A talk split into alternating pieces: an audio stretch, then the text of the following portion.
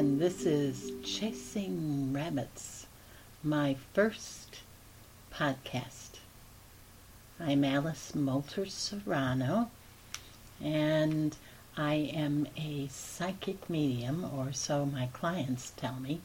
This morning I got up and said, I think I'm just going to start my podcast. I don't know what I'm doing. I didn't even know what to name it until a few minutes ago. And so today is a great day to do it because it is Earth Day. And actually, this is a promotion for my newest project. I have another podcast. It's a series and it's called In Pursuit of Hope. And it's a meditative, walking, pondering, journey into nature. And it came from an experience that I myself had. Uh, I first want to talk about, I want to back up the truck, and I first want to talk about the very first Earth Day. I think it was 1970 and I had moved to Philadelphia, Pennsylvania with a friend from Freeport, Illinois. I was only, I think when we left, no, I was 20. I was 20. And why I had gone was uh, my brother had just died and I was running away from my grief. Didn't work. Anyway, uh, when we got there, we stayed at the YMCA until we got a apartment and I remember looking out of I think I was on the plaza there and I saw these banners and all these people and banners and signs that said Earth Day, save the earth. So I think it was the beginning of the consciousness that our earth needs some saving way back when. And so that was my first Earth Day. And as much in my life is, and I will be telling you more in future podcasts, uh, that it is intermingled with grief and, and death of loved ones gone too soon, as many of us happens. But my brother had passed away the year before. And the third day after his death, I was having a nightmare. And I felt someone touch my hand, and I thought it was my mother waking me from my screams. And instead, I opened my eyes to see the etheric figure of my brother standing next to the bed, smiling at me. And then he was gone. And what remained, however, is more empowering than just the visit from him. What he gave to me and showed me, as I tell my clients, it was as if the window or door to the other side was left open, because the room was filled with something that felt like an actual substance it was like it was actual matter filling up the room. And what it was, was unconditional love. I felt so calm, so at peace, just in that moment. Of course, the grief came back because I lost it. But in that moment, and I can remember it to this day, the feeling of unconditional love. And I sometimes think that w- was the beginning of my work, my brother's passing, and him showing me what the other side feels like. And then I want to talk about what the Im- the in pursuit of hope came from, and it came from loss as well. Uh, we named our daughter Hope seven years prior to her coming. And it was when I was pregnant with our son. And we named Stephen. Took quite a while to come up with a name because we argued about it. But when it came to our daughter's name, my husband said, Well, you know we're going to have a daughter. And I said, Oh, we are? And he said, Yeah, we're going to have a daughter. And he said, I want to name her after you. I want to name her Hope. And I said, What do you mean after me? And he said, You know what your colleagues and the people at the school say about you.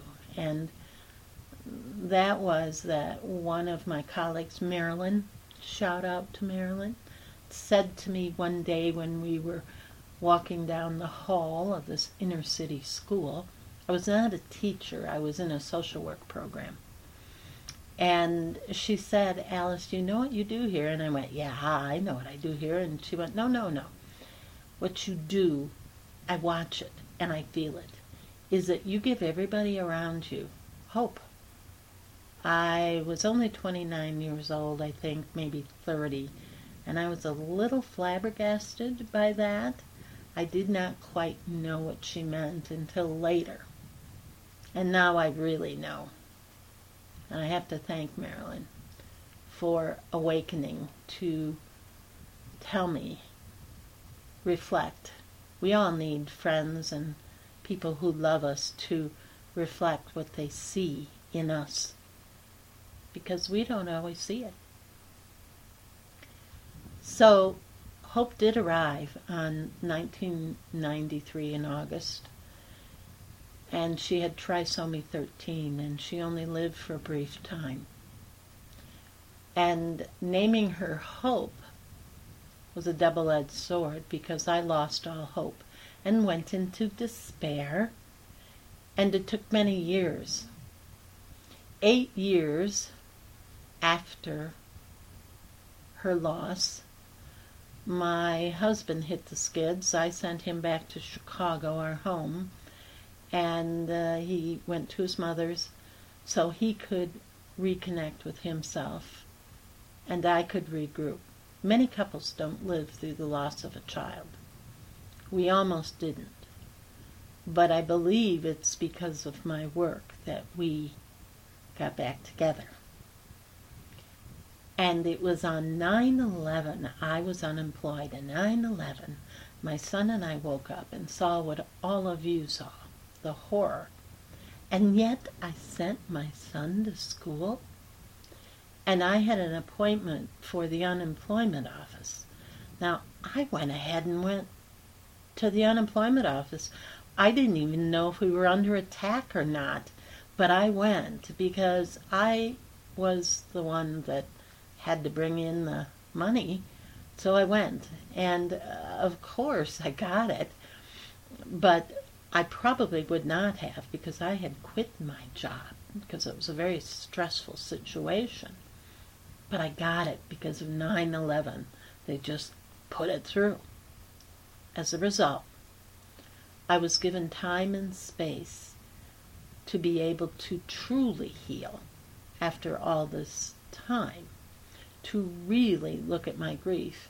And I went out on the land in Sedona, in this magical place, for 11 days at 11 o'clock every morning. And as a result, I was able to heal and to take enough time to see who I was and where I was going.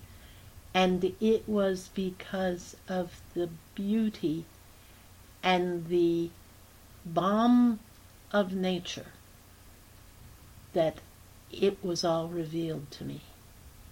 And out of it came my series, Seven Days Meditative Journey into Nature for Others.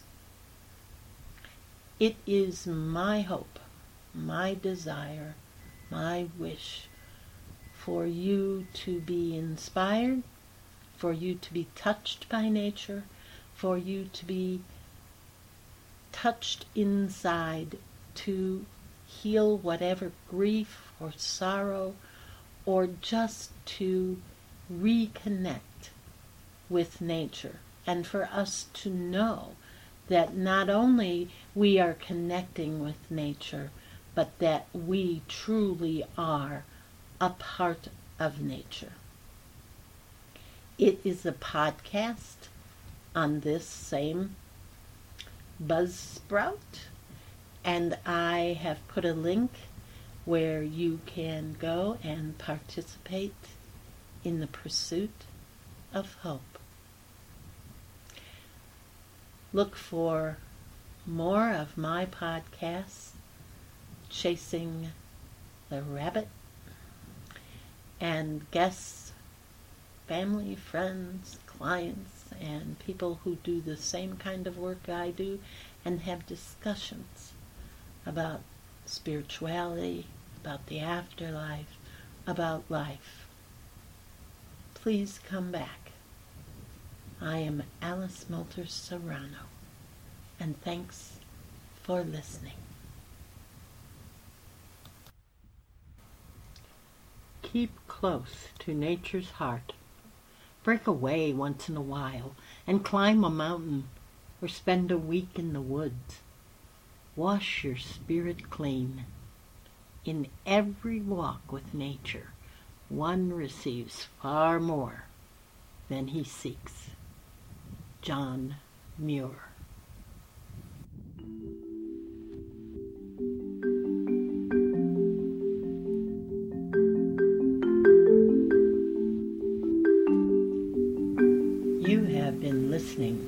Chasing Rabbits. Go on back.